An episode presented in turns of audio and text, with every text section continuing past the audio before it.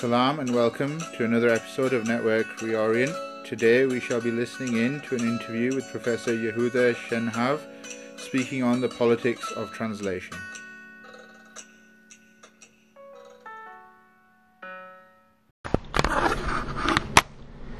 Hello and welcome to our program. My name is Yuval Ivri, and today we are talking to Professor Yehuda Shenhav Sharabani about his initiative, Maktub, a Hebrew Arabic book series and transla- translators forum.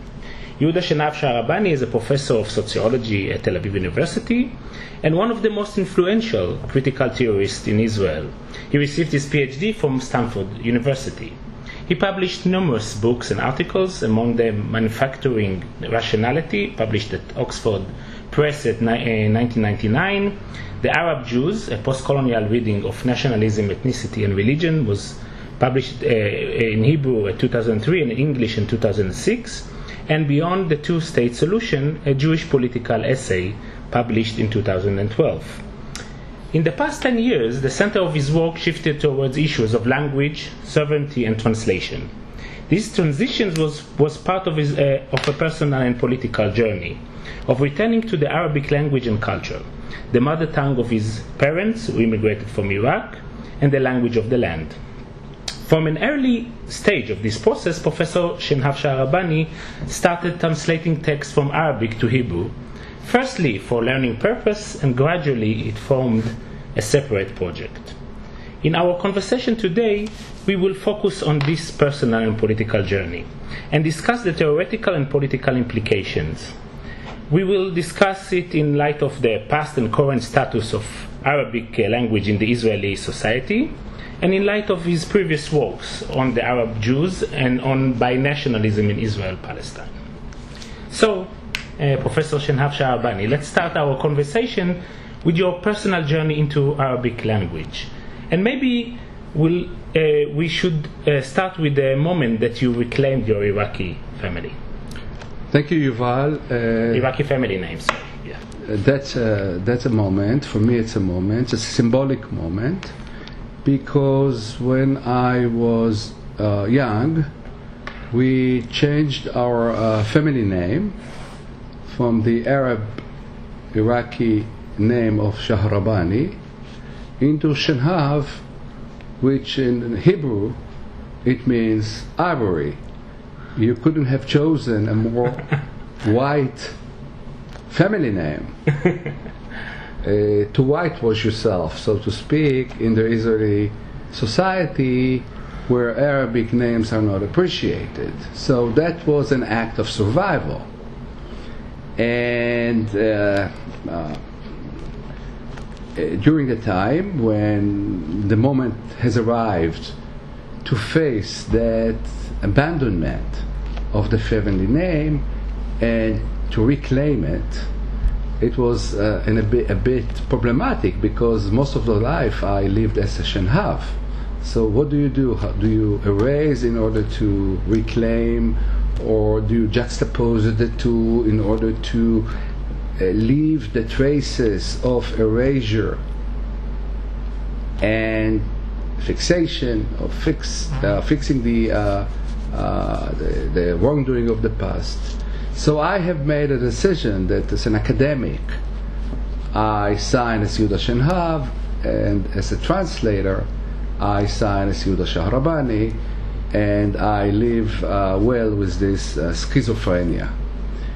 The, the, the point, Yuval, is that uh, uh typical to second generation of uh, Jews from Arab countries, uh, which I label as Arab Jews, uh, their experience is that in order to integrate in the Israeli society, they have to leave their uh, Arab upbringing and uh, march uh, march into the uh, elements and the convention of the Israeli Zionist society. The moment which preceded that uh, reclaiming of the name was a very ironic and tragic moment, which was the Gulf War, when my father, my Iraqi Baghdadi born uh, father, passed away uh, from heart attack during uh, the Gulf War when an Iraqi missile hit his neighborhood. And this symbolic uh, reclaiming of the uh, of the present by the past, if we can say so, was for me a turning point because I did not want during my father's life to engage in Arabic because he was teaching Arabic. His Arabic was his profession, and for Oedipal reasons, politicals or others, I refused to be part of it. When my father passed away, I uh, got really obsessive into not only reclaiming my older family name, but also to uh, command, to, to, to, to, to, to, uh, to reclaim the Arabic language, in which, uh, which was prevalent in our home when I was little. I, until I, my, uh, I was five years old, I have heard only Arabic, although it was the Jewish Iraqi dialect which diverges from, let's say, the uh, Fusha or the uh, uh, spoken Palestinian dialect in Israel. So, uh, and that I give you a clue for the uh, how I think about it.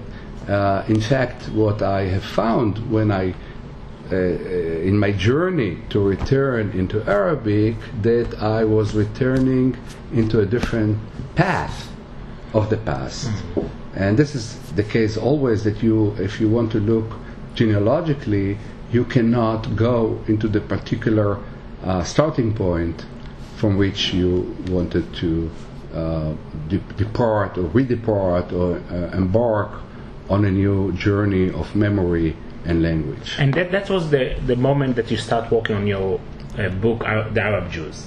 Um, how That's can uh, that was? Do you see the connection between the two? Of course, two of course. Uh, when I wrote the Arab Jews, I I wrote it from a sociology of knowledge point of view, rather than uh, depicting the history of the Arab Jews in Arab countries and in Israel which I did somehow, but my point was to show how these categories uh, uh, uh, emerged with conflict and the purification, uh, purification of one category from the other as two binary categories that, if being merged, pose a threat to the unity of the Zionist uh, or the coherence of the Zionist uh, ideology and message.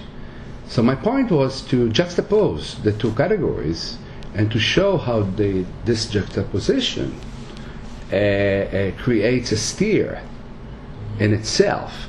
So the reaction of, to the book in themselves are the story of the category mm-hmm. of the Arab Jews, the vociferous reaction. The, the, the, the uh, by the way, from Arab Jews themselves.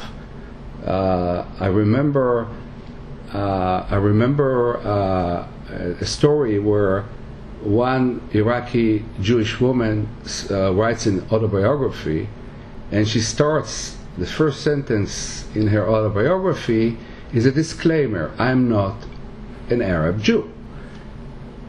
By disclaiming, by saying, I'm not an Arab Jew, she participates in that discourse about the other Jews. That means, uh, has a larger, a broader uh, implication that when you try to raise something, you ha- always present it, or as Gayatri Spivak would say, represent it. Uh, sometimes in, in, in Israel, the, the, the argument is the Arab Jews are not Arab Jews anymore.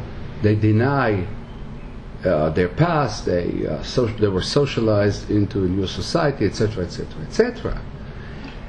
And the point is, you cannot erase that uh, history or uh, that memory that keep asserting itself into yeah. the present.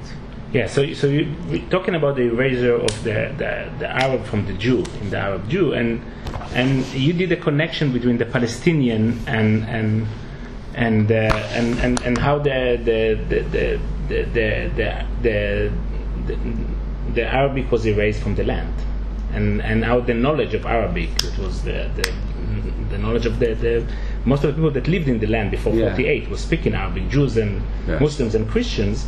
What hap- happened after 48, and what happened with the knowledge of Arabic in the land? In, in That's that it. That, this is very interesting uh, because we, as we know, you know, I know that Arabic is not one language, is not one dialect, is not one thing. It's a multiplicity of possibilities in a big matrix, which is called the Arabic language. Matrix, uh, which is composed by different dialects and uh, tens and hundreds of, of dialects, and of course the level of the language and the way it is being expressed in different media, uh, literature, everyday life, etc. Now, uh, uh, what happened in Israel since 48, and you mentioned correctly that most of the population, Jews and Arabs, were uh, proficient in the Arabic language in one genre or dialect or another, this language was completely obliterated uh, during uh, those 70 some years since the establishment of the State of Israel. Now, before I tell you, uh, we, because we did a study of the command of Arabic among uh, Israeli Jews in Israel, which the outcome is a grim outcome of uh, complete illiteracy, the, the, the, the being in this matrix of Arabic language uh, was basically a very, uh, I would say, um, uh, deceiving because I thought that reclaiming my older name and reclaiming the Arabic language would bring me back into my past. And what I found out that I could not go into that past because the language that I actually have learned is a Palestinian or uh, uh, uh, Palestinian dialect and Fusha, which is a literary Arabic, and both of them are divert, diverged or different from the Iraqi dialect that I've heard at home. So when I come home and I say to my father, uh, to my mother, هاجي معك للمستشفى, she corrects me and reprimands me, and she, and she says, "We don't say ma'ak, we say wiyaki," which is she she brings me back and corrects me into that original kind of original past, as if there's this kind of origin. And so in, in the survey, what, what you showed, uh, it was very interesting that, that the, the sec- second generation, third generation of Arab Jews, uh, like you and generation after you, um, um, less with have less knowledge now of, of Arabic than the Ashkenazi Jews. That's a really interesting phenomena. If you can So the, the, the, the- yes, the study that we made a study, comprehensive study of, as I said, of, of, of the command or proficiency of Jews in the Arab language in Israel, is that bottom line is that less than half percent of the Jews in Israel can read a simple text in Arabic. And as a sociologist, I would say this is statistically uh, not significant from zero. And this is really a mind boggling phenomena. I mean, as uh, my friend, uh, the late Salman Natur, the author, Palestinian writer, uh, with whom we established, or at least uh, conceived the idea of uh, establishing Maktub and the Translators Forum, he used to ask uh, in a very, very uh, honest and, and sincere and direct way, tell me, Yuda, what is it? What did you have in mind when you came here? If you come to a region, you learn the language of the region, the lingua franca. and so, how could, could you explain the fact that the Jews that returned, so to speak, to the promised land uh, did not try to learn the language of the, of the region and behave like visitors, like tourists? Are you, uh, have you arrived to this place only for a temporary period and you are planning to go back to Europe or wherever you have been before? This is a really, I mean, a question that when I uh, remember Salman saying that, it's really uh, uh, uh an astonishing phenomenon. And within that, uh, I would say the uh, complex complexity of illiteracy in Arabic, there are ethnic differences among those people who can read the text in Arabic, there are four times more Ashkenazi Jews than Mizrahi Jews, those the the descendants of the Arab Jewish uh, generation, which is really, really, uh, uh, uh, I would say, bothering. What happened to those who have heard Arabic at home, or at least second generation and third generation people who have heard their grandmothers and grandfathers speak in Arabic. What happened to them? How did they disappear from the Arabic scene and left left the uh, field for Ashkenazi, uh, uh, second generation Ashkenazi uh, uh, people? And and of course, the, the explanation lies in the institutional framework and cultural framework of the Israeli society. On the one hand, you have second generation, third generation of uh, uh, Arab Jews who uh, refrain and shy away from the Arabic language in order not to be associated with what is considered uh, a lower culture, uh, language of the enemy, and all this kind of propaganda. Uh, Ashkenazi Jews mostly learn uh, Arabic in the universities and in the uh, military. And they uh, actually uh, can read a text and can listen and decipher, but they are mute, they cannot speak the language. So, in essence, what we find out is that the biography of the English, uh, sorry, of the Arabic language in Israel have uh, moved uh, into a Latinized uh, language, which you like Latin in Europe prior to the Renaissance, where you could listen uh, to the prayer and read the text, but you're not required later on to speak the language. And now, when you turn the Arabic language into Latin, and this is a term that uh, Yoni Mendel, Dr. Yoni Mendel, Jonathan Mendel uses in his book, The Creation of Israeli Arabic. The uh, uh, Latinization, we have to remember, has political ramification because Latin is a pre-national language.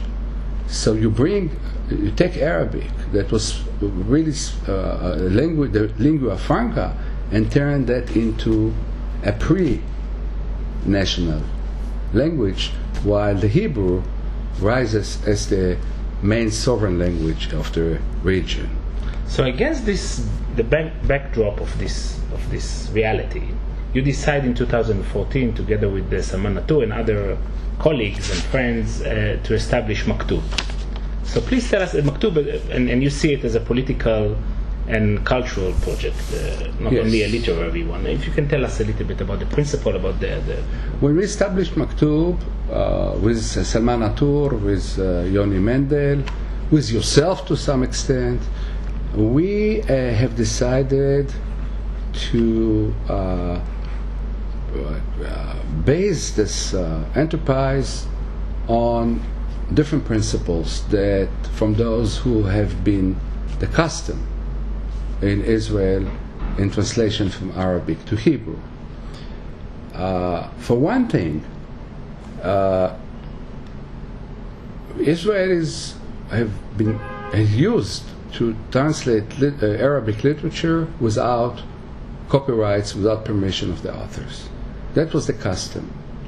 And the argument was we want to hear the Arab world, we have no relationship with the Arab world, or we have uh, unamicable relationship with the Arab world, uh, those are enemy countries, whatever, then we will not get the permission anyway. We translate that as a mission. We have decided to uh, to change that tradition. We do not translate texts if we do not have the permission, one way or another, from the creators of the text. This is not out of the market uh, regulation or adherence to copyrights. This is not the reason behind that. The reason is the dialogue, the dialogue, the dialogical uh, principle behind that. We are in dialogue with the creator of the text, even though he or she sits in a different space, uh, which does not have, uh, I would say, simultaneous relationship with the place where I am located or we are located. The second principle is teamwork. And teamwork has at least two reasons why one is theoretical and the second is political. I would say I would start with the political.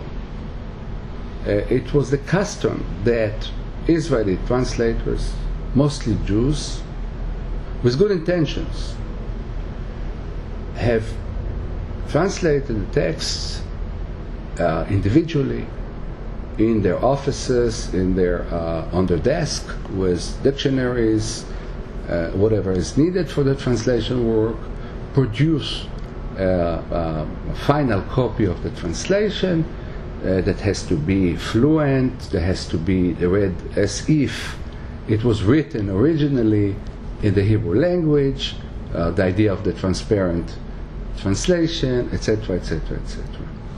It doesn't make sense politically, particularly under the uh, power, power relations and colonial relation between, as you say, between Arabic and Hebrew nowadays. And in order to uh, change that, basically, uh, I would say, asymmetry that exists in the, uh, basically, what happens in individual translation, it uh, reproduces the asymmetry that exists outside of the translation room. So we have decided that all our translations are being done with joint teams that are binational and bilingual teams that include Jews and Palestinians as translators, and they work together. Now that that uh, resonates well with theory because if you look at the history of translation,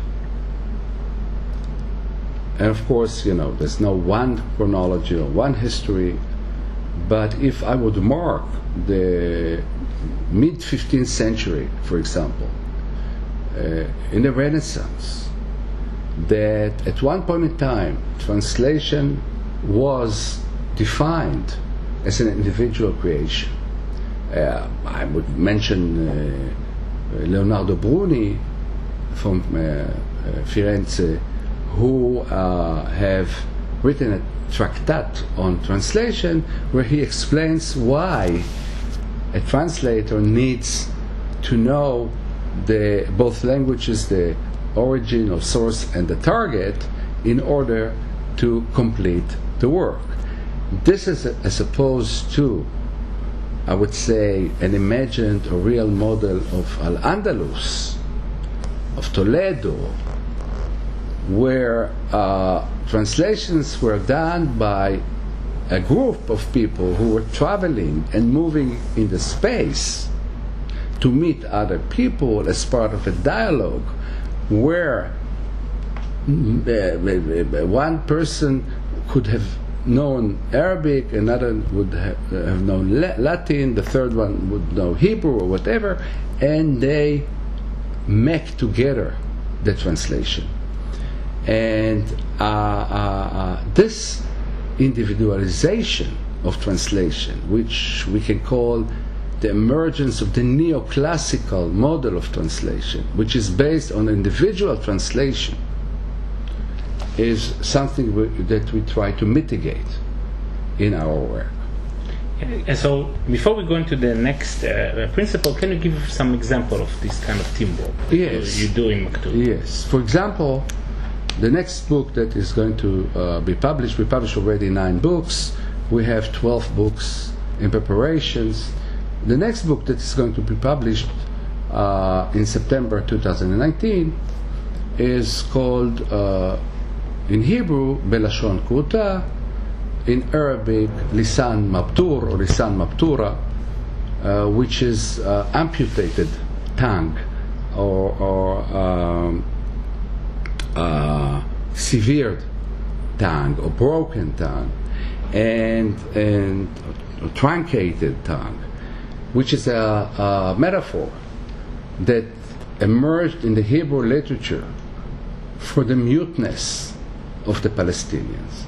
So we here also reclaim the uh, the derogatory um, uh, metaphor of uh, amputated tongue, and we publish uh, in this uh, book 75 uh, short stories of Palestinians, only Palestinians from Palestinians from Israel, Palestinians from Gaza, Palestinians from the West Bank, or the diaspora.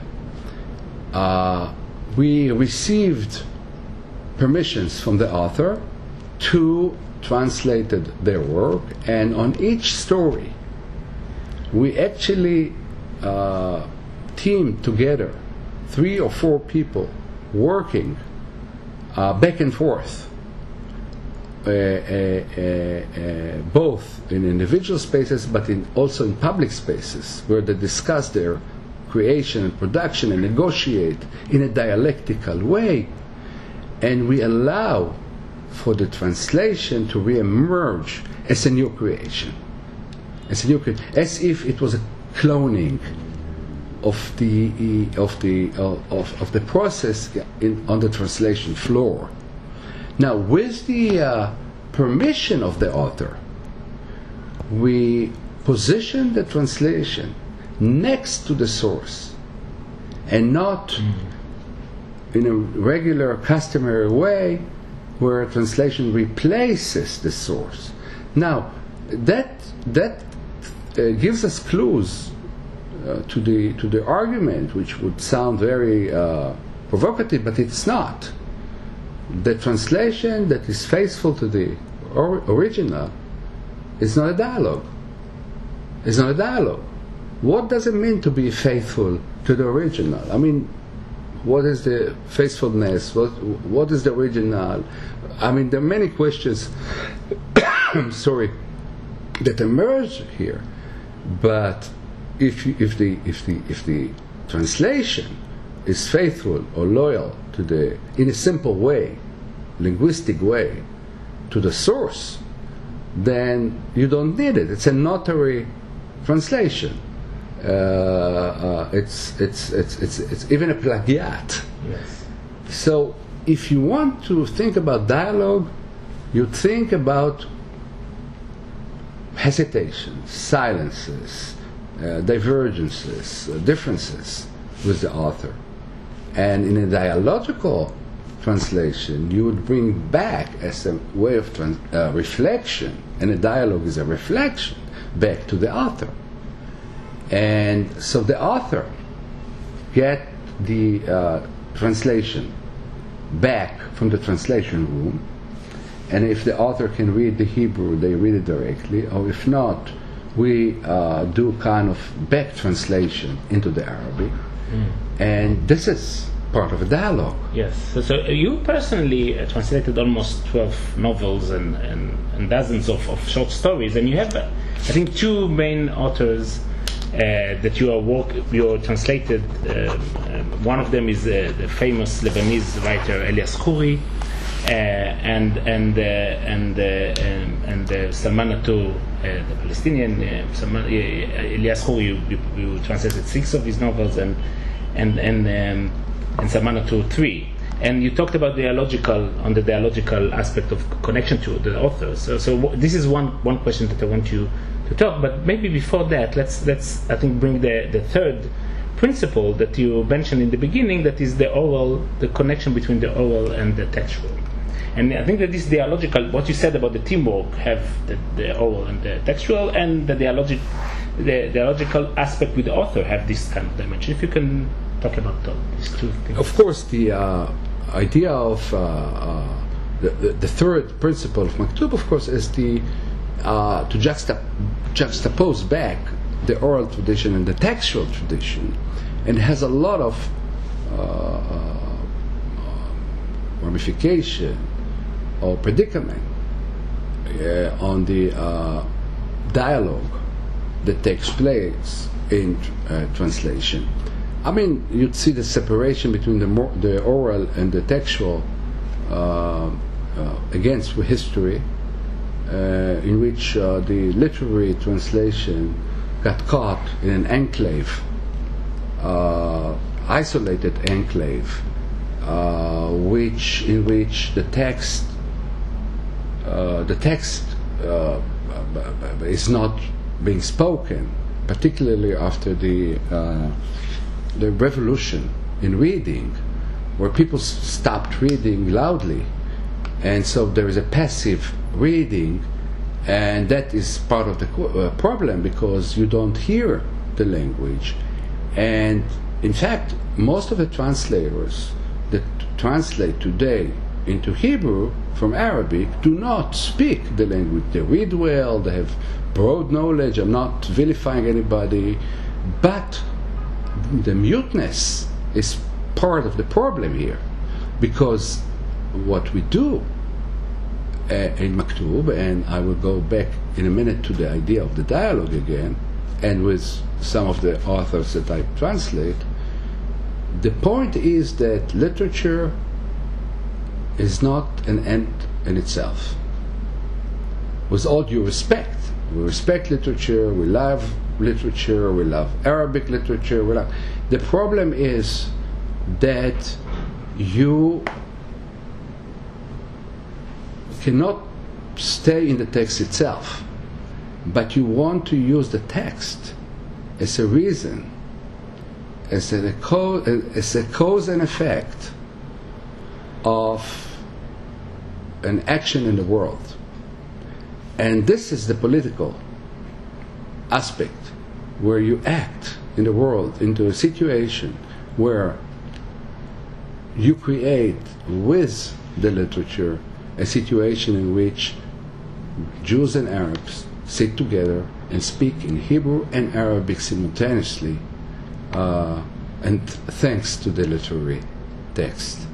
Now, if you if you talk about dialogue, yes, in essence, there's a dialogue with the author and I was privileged to, am privileged to have a constant dial- dialogue with the, the renowned uh, uh, Lebanese writer uh, Khoury, whose uh, writing I adore. I really am mesmerized each time I read a novel of him. And I submit myself to the process, to immerse in the process of not only reading him and translating him, but also talking to him back and forth. And if we would have time, I could give you an example where source and target intermingle because we create that uh, situation where we talk uh, not in a chronological manner, but in a circular manner about the relationship between text and and and and uh, uh, source and target. In essence, in a, in a almost in a Bakhtinian way, where there are chronotopes of time, space. I mean, Elias Khoury sits in Beirut and uh, writes about Haifa or Lud, and I visit Haifa. So I'm in a place where he's writing about, and he's writing in a different time where, uh, so, so differences in time, space, and text that uh, to some extent uh, weaken the distinction between fiction and reality and creates an action in the world. A dialogue, a dialogue, if we if we uh, think about Saussure and the relationship, the arbitrary relationship between a signifier and a signified in a sign. Derrida introduces time, temporality into that relationship. We can introduce dialogue into that relationship. And a dialogue is not only the conversation that I just described, but has other characteristics. First is a circular movement, even recursive relationship. Second, uh, it uh, to some to some extent blurs the distinction between uh, intratext and intertext, life and and and and, and fiction, and and and and, and allows multilingual uh, dialogue, polyglot dialogue, which also uh, uh, blurs the distinction between the oral synchronic conversation and the uh, text which is uh, posed in time and lingers uh, behind him. Uh, Professor Yehuda Shenhav Sharabani, many thanks for really this is fascinating uh, conversation. We have so many things that we didn't have time to discuss, but uh, inshallah we'll, we'll have uh, other opportunities to continue our conversation. Uh, uh, inshallah, I, I, would like to, if I may, yes one last sentence. If I may say, if I may, I would say that translation is for me a, a model, a paradigm of how to think about politics and political life itself, because translation in a dialogue, in a binational uh, and bilingual model, is a model for joint sovereignty and, and de-orientalization of the relationship between Arab, Arabic and Hebrew in the Israeli colonial context.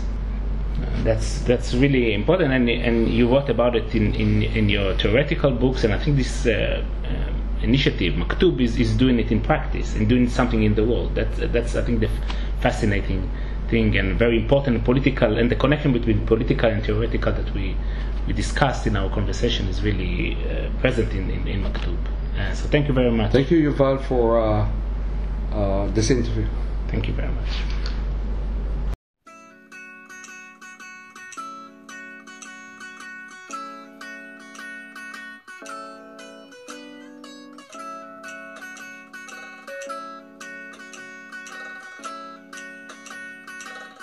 This was Network Reorient. Thank you for tuning in. Please have a listen to some of our other episodes and leave a rating.